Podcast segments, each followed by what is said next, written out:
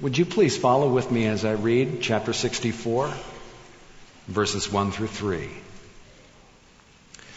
Oh, that you would rend the heavens and come down, that the mountains might quake at your presence, as when fire kindles brushwood and the fire causes water to boil to make your name known to your adversaries, that the nations might tremble at your presence. When you did awesome things that we did not look for, you came down. The mountains quaked at your presence. This is God's Word. Now, uh, Isaiah 64, verse 1, is as good a description of revival as we'll ever find anywhere. God comes down to us. Now, obviously, that language is figurative because with God there is no up and down. Uh, he's beyond that. But figures of speech in the Bible do not say nothing. They always refer to some literal reality indirectly by, by the use of imagery. So, what is the literal reality standing behind this language in Isaiah 64, verse 1? The literal reality is the felt presence of God. Three times in verses 1 through 3, Isaiah says, at your presence. And why do I say God's felt presence? Because, as Isaiah says, when God comes down, the mountains quake. God's presence is like a fire, burning brushwood, or a fire causing water to boil. And then Isaiah says, in effect, second half of verse 2, what he's saying really is what I'm talking about is God making his name known to his adversaries so that the nations tremble before him. He's talking about the intervention of God here in our world. He's talking about God manifesting himself, making his presence powerfully felt to shake this world up and transform enemies into worshipers. That is the descent of God on the world today. But Isaiah isn't just talking about this, he's longing for it. The most important word in the whole passage is the first word in verse 1 the word, oh. That's how he's praying. This is a biblical prayer. And the most important punctuation mark in the whole passage is the exclamation point at the end of that sentence that chapter 64 begins with. Isaiah is not theorizing. He is not daydreaming, he is praying. His heart is gripped by a cause greater than himself. He is crying out to God for outward gospel expansion and deeper gospel impact because he knows that there's no greater joy for him than the descent of God in his time. And Isaiah is teaching us how to pray. We don't learn to pray by listening to one another. We learn to pray from reading the Bible. God wants us to pray with boldness and with passion and with vision for the growth and expansion and influence and joy of His kingdom in our time. Isn't that what the Lord's Prayer emphasizes? Our Father who, who art in heaven and so forth. Before we are invited, we are invited to pray for our daily bread. But before that, we're called to pray that God's kingdom would come. Now, the beautiful thing is that we know from Scripture is that um, God invites us to pray about everything. All our personal problems. It says in Philippians chapter 4, we can make our requests known to Him about everything. God wants to hear all about the smallest problem in your life. That's who He is. But how can we overlook the main thing God calls us to pray for? For the power and glory and joy of His kingdom today. So when in our small groups, for example, when we're passing around prayer requests, what do we ask for first? Are we praying with God's priorities? Do we understand? Here's the wonderful thing. Do we understand that all our happiness lies first and foremost in the prosperity and the growth and the, the, the kingdom of God surging forward before our very eyes. And we get to be a part of it in our generation. Are we longing for the descent of God upon us at Christ Presbyterian Church? What could be greater for you, for me, for our families, for Nashville? What could be greater?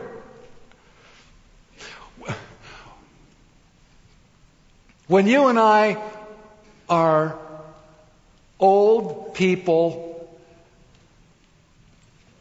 sitting in a rocking chair, rocking chairs someday, looking back, savoring the memories.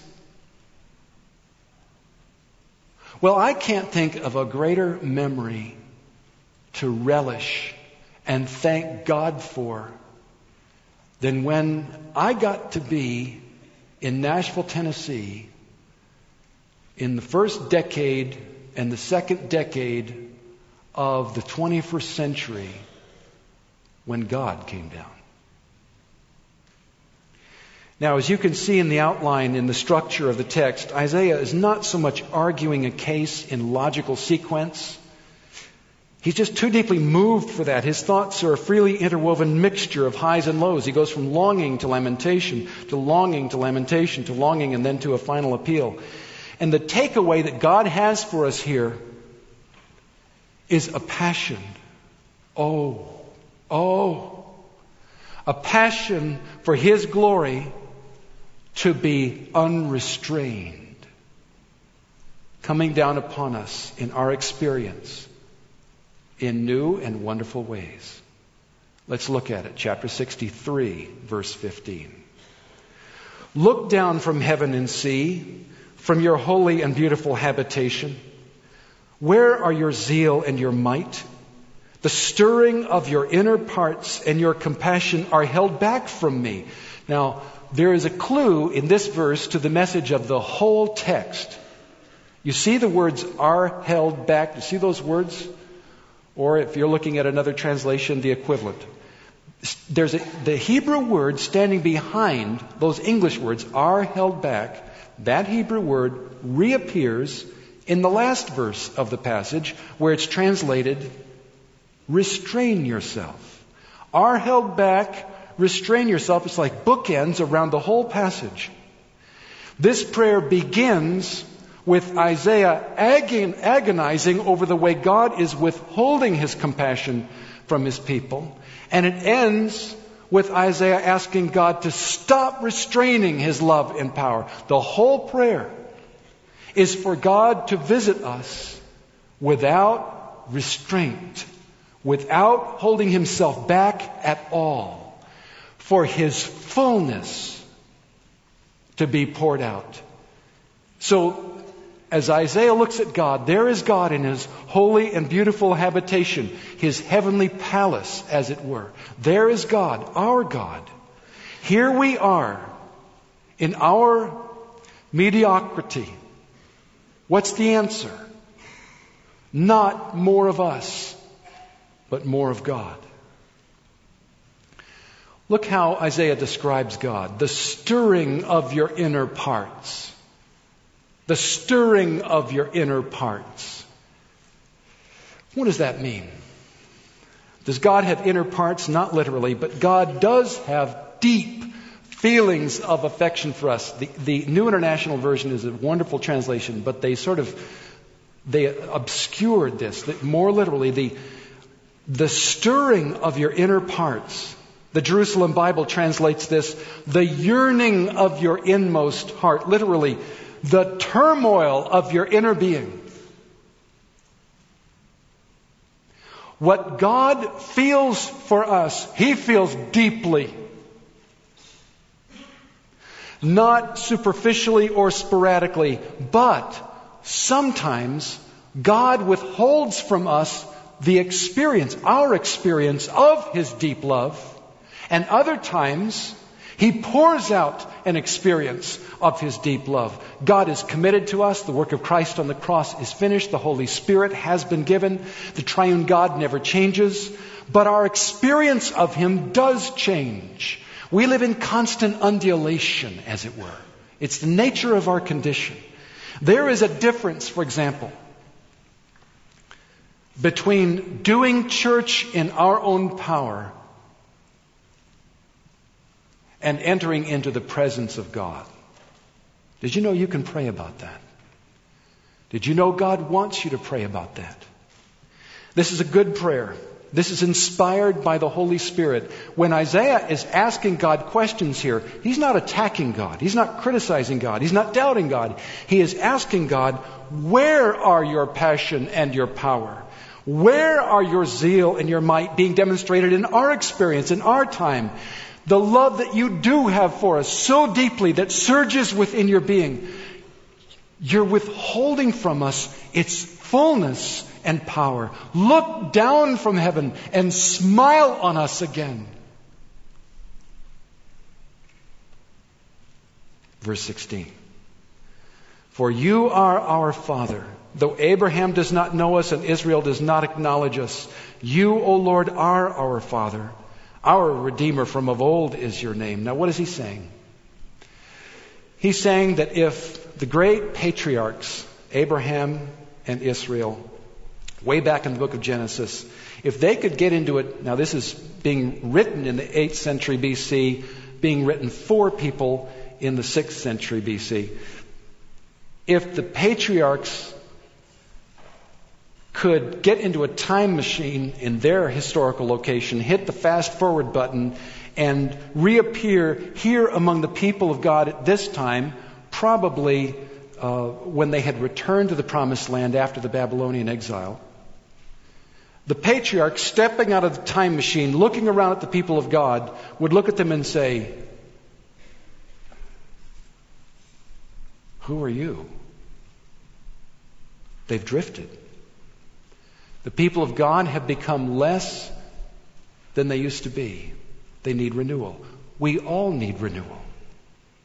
Every generation needs to rediscover afresh for itself in its own categories, in its own ways of thought, in its own wording, in its own experience, what Christ is worth and what it means to live flat out for Him. If the reformers today, we're a Presbyterian church, if the reformers today were to, were, were to appear today out of the uh, 16th century and, and tour the Presbyterian churches of our nation, would they identify with us? Or would they look at us in bewilderment? Well, what do we need? Not the patriarchs, not the reformers they're all dead. But God is our Father. And our Redeemer from of old is His name. However far we've drifted, He still identifies with us. And He still loves us with turmoil in His being. He loves us more than the patriarchs or the reformers could ever love us by an infinite degree. It's who He is. Verse 17. O Lord, why do you make us wander from your ways and harden our hearts so that we fear you not? Return for the sake of your servants, the tribes of your heritage. Whoa, whoa, whoa, whoa, whoa. Why do you make us wander from your ways and harden our heart? Maybe we could find another English translation that doesn't say that, but they all say that because there's no ambiguity in the Hebrew. It's what it says. Now let's not misunderstand. Isaiah is not blaming God for the failure of this generation of the church. He's not saying that God has forced anybody to sin. They have wandered from God's ways. They no longer fear him. But the prophet, he has, he has eyes that God has given him. And he always looks more deeply. He looks inside of things. He sees the hidden meaning. And he sees the discipline of God at work in his generation. When we wander from God, that does not put God in a position of helplessness and waiting and hand wringing and wondering what to do next. If we choose to wander from God, some of us this morning are wandering from God by deliberate choice. I'm really glad you came to church. Now let's think about this. If we choose to wander from God, He may teach us a lesson by handing us over to the power of our sins and hardening us in them so that we find we can't come back to Him.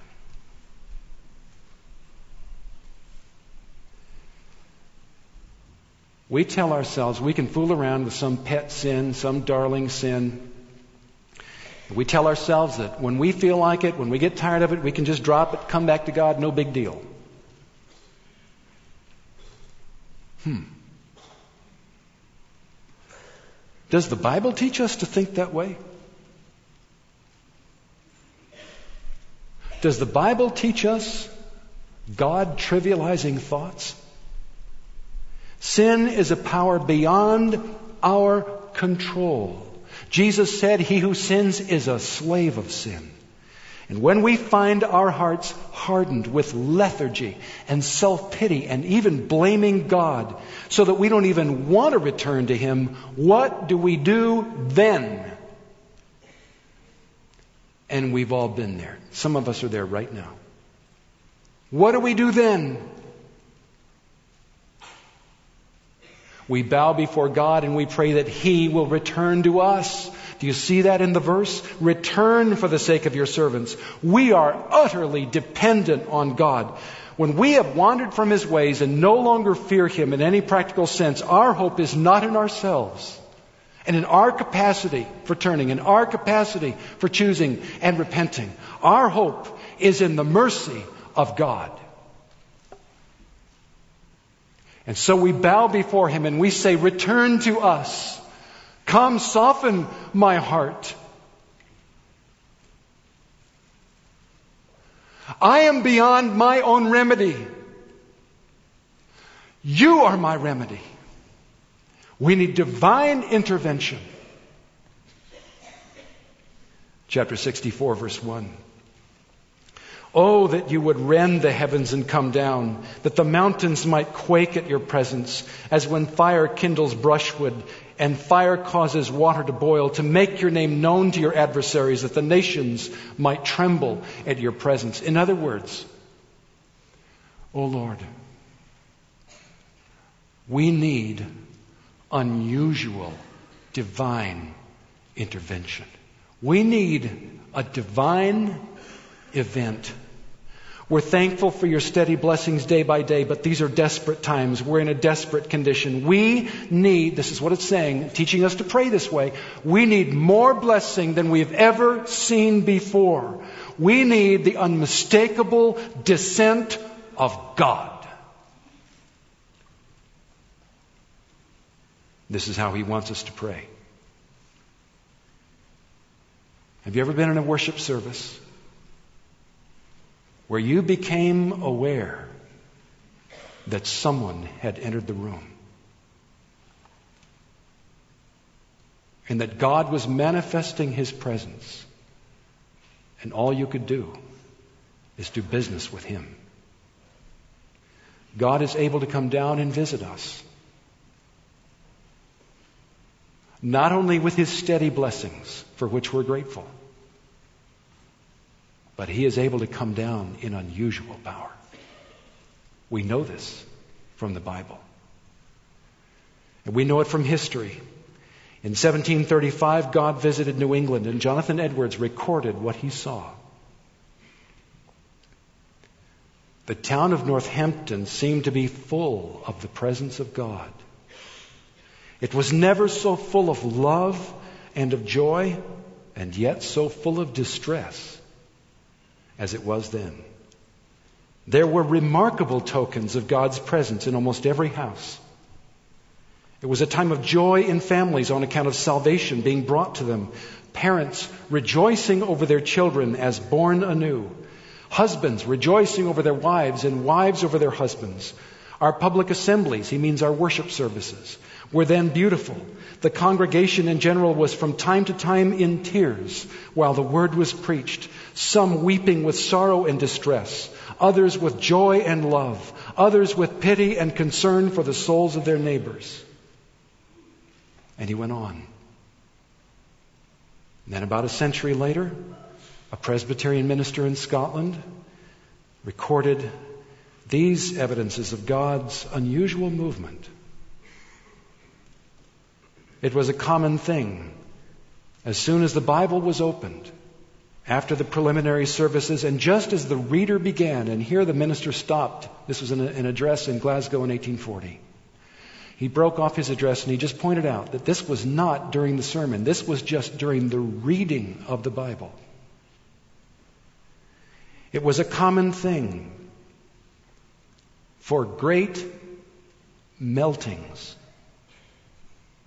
to come upon the hearers. The deepest attention was paid to every word as the sacred verses were slowly and solemnly enunciated. The silent tear might be seen stealing down the rugged but expressive faces turned upon the reader. It was often a stirring sight to witness the multitudes assembling during the dark winter evenings, to trace their progress as they came in all directions across moors and mountains by the torches which they carried to light their way to the places of meeting.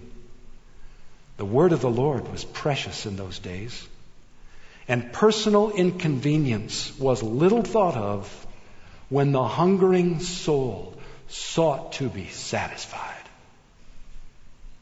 Let me just say something briefly. Sometimes I wonder what we are communicating to God. Are we communicating hungering souls seeking to be satisfied? Many of us come to church late. What are we saying to God? Now, I hasten to say I'm often late to important things, I am no better than anybody else. Okay? But you know, the thought occurs to me if somebody were to say to me, Ray, I want to meet you at 9 a.m. sharp next Saturday morning at Chickering and Old Hickory because if, if you're there, I, I want to give you $10,000 in cash.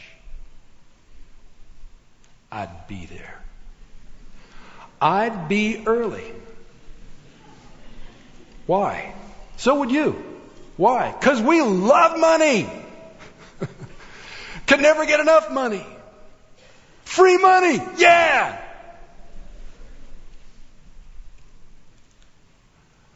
What God wants to awaken in our hearts is something new.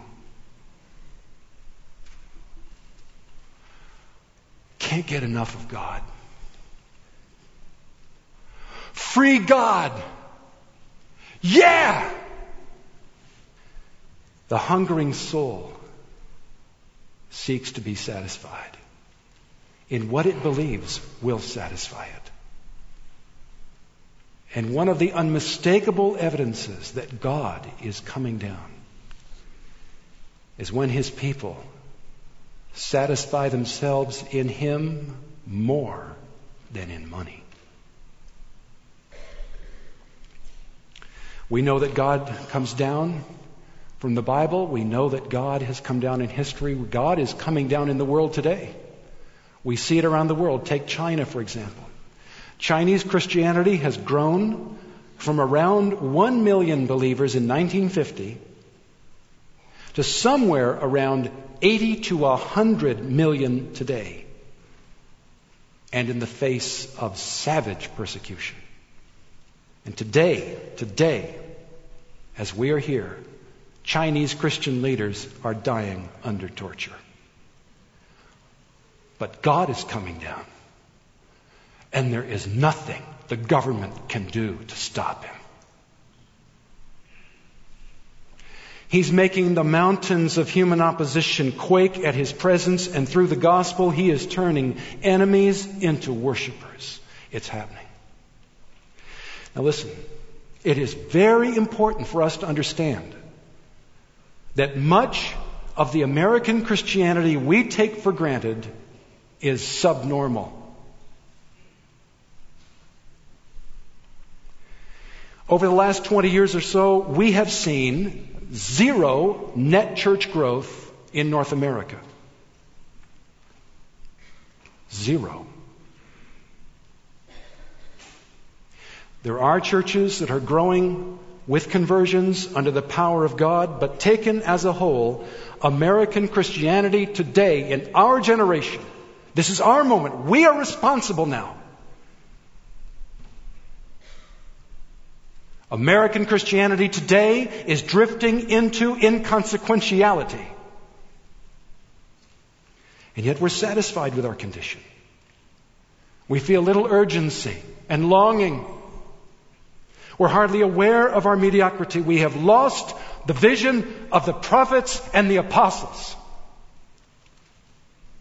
We have forgotten that to whom much is given, much is required. What should we do? We must choose to accept the burden the inconvenient, disturbing, question provoking, ego humbling, prayer stimulating, church changing, prophetic burden that the glory of Jesus would come down upon us in our generation. Let's embrace the longing. Let's live with that longing. Let's pray with it. Let's die with it in our hearts. And as long as we live, let's stay open to God Verse 3. When you did awesome things we did not look for, you came down. The mountains quaked at your presence. What does God's work in the past teach us? Not how we can box him in, but how we've got to stay open because he does things we're not looking for. He never acts out of character. He never violates his own word. He is always true to himself, but he is never at a loss for new breakthroughs. Think about it. All through the Bible, Israel was cornered at the Red Sea. The Egyptian army was bearing down on them. What happened? The sea opened up. Nobody was expecting that. The whole world was stumbling in darkness with no way forward. What happened? The Savior of the world was born in a barn. Nobody was expecting that. We were condemned in our inexcusable guilt without a word of defense. What happened? Our judge endured our penalty on the cross. Nobody was expecting that. He was dead and buried. All the hopeful expectations he'd created were dead and buried. What happened? He rose from the grave, ascended to the Father, began pouring out his Spirit to make his murderers into his friends. Nobody was expecting that. And he is still full of surprises. In my generation, the church of the 1950s and 60s was on the defensive, getting stale, lacking a prophetic voice. And as the 60s progressed, many of us remember it, our nation was tearing itself apart. What happened? God came down. And crazy long haired young people all across the country changed the subject and they began running toward Christ in many thousands of improbable conversions. Nobody was expecting that. And it's time for us to pray again. Oh, that you would rend the heavens and come down and do awesome things we're not looking for. That's the prayer of our generation. Verse 4. From of old, no one has heard or perceived by the ear. No eye has seen a God besides you who acts for those who wait for him. This is great. Nobody has ever trusted God too much. Nobody has ever asked God for too much. Nobody has ever asked him for something and God said, Ooh, I'll try.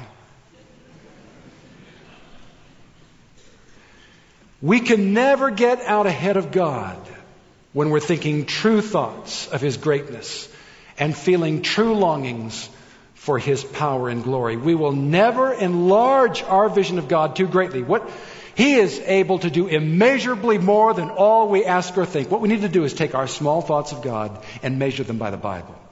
And, and, and, and stretch our small thoughts of God out to the full measure of biblical revelation and then, then, humbly, prayerfully expect God to be true to himself. Jesus said, according to your faith, be it done for you.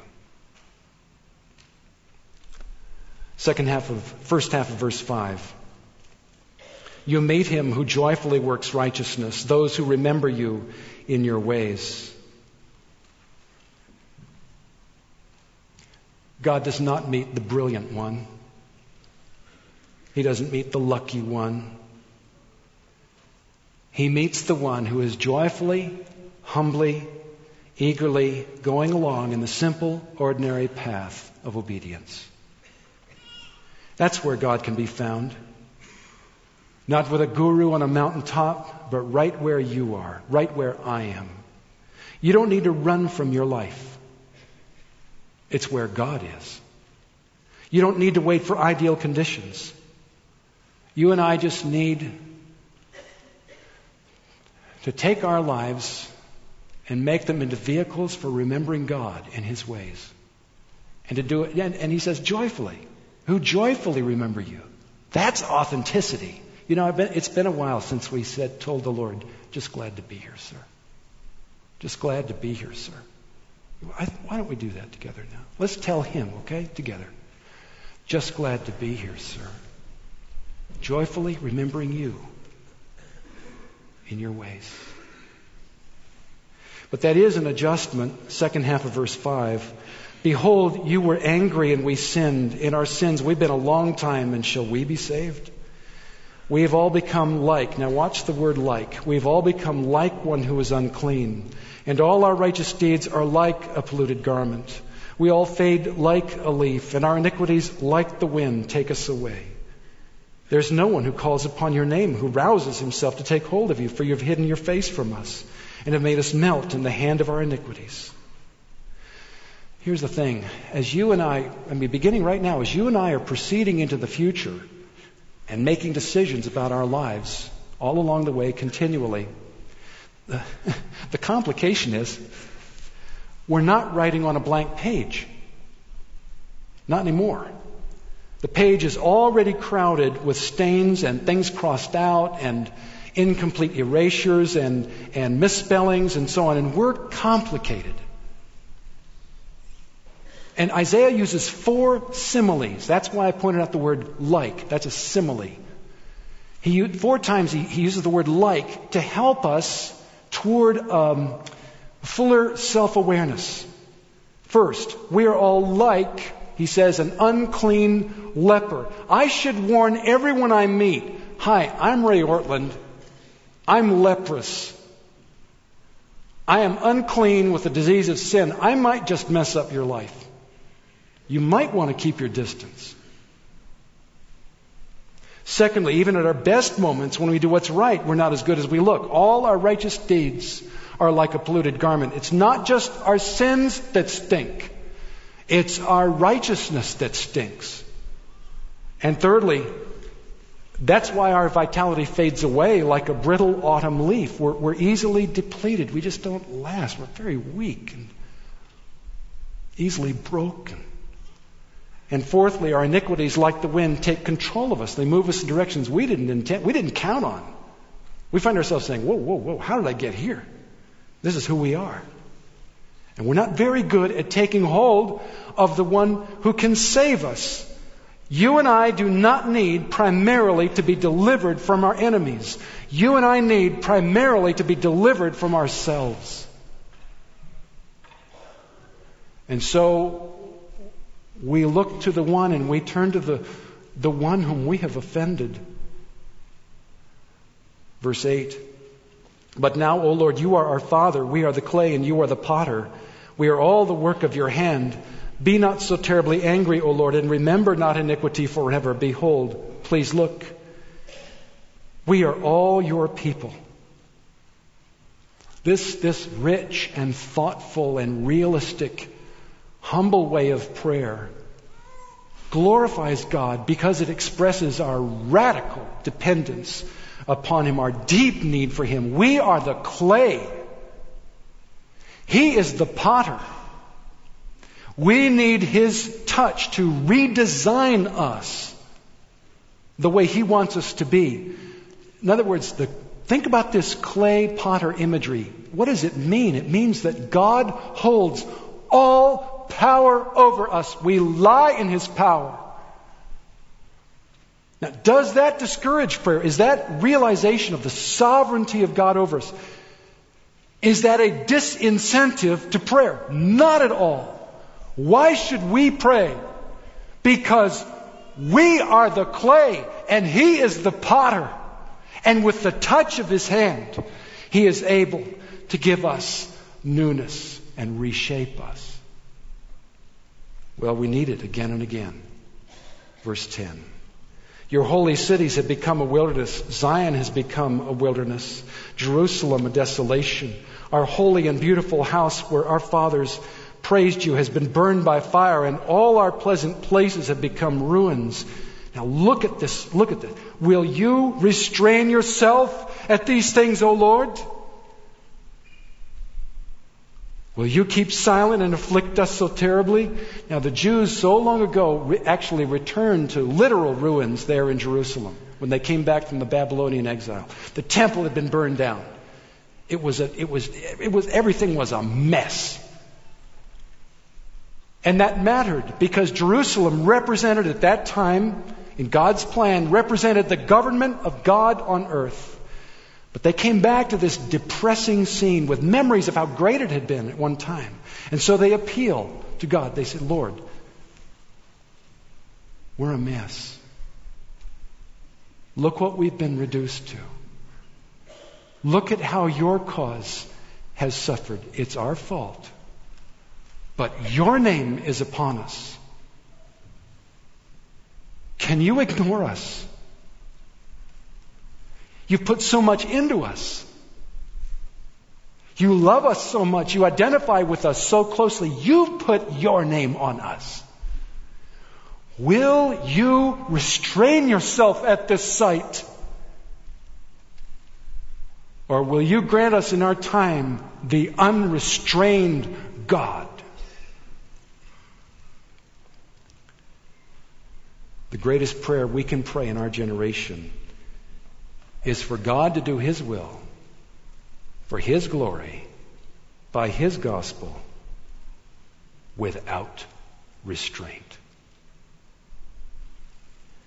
God wants us to pray with that kind of boldness and openness. It's a prayer He loves to hear and is ready to answer. He's the one who gave it to us. God creates newness out of our ruins when we bow before Him and say something like this Lord, as far as I'm concerned, don't restrain yourself at all. Have your way with me and with us freely and entirely. Just let us be a part of what you're doing today.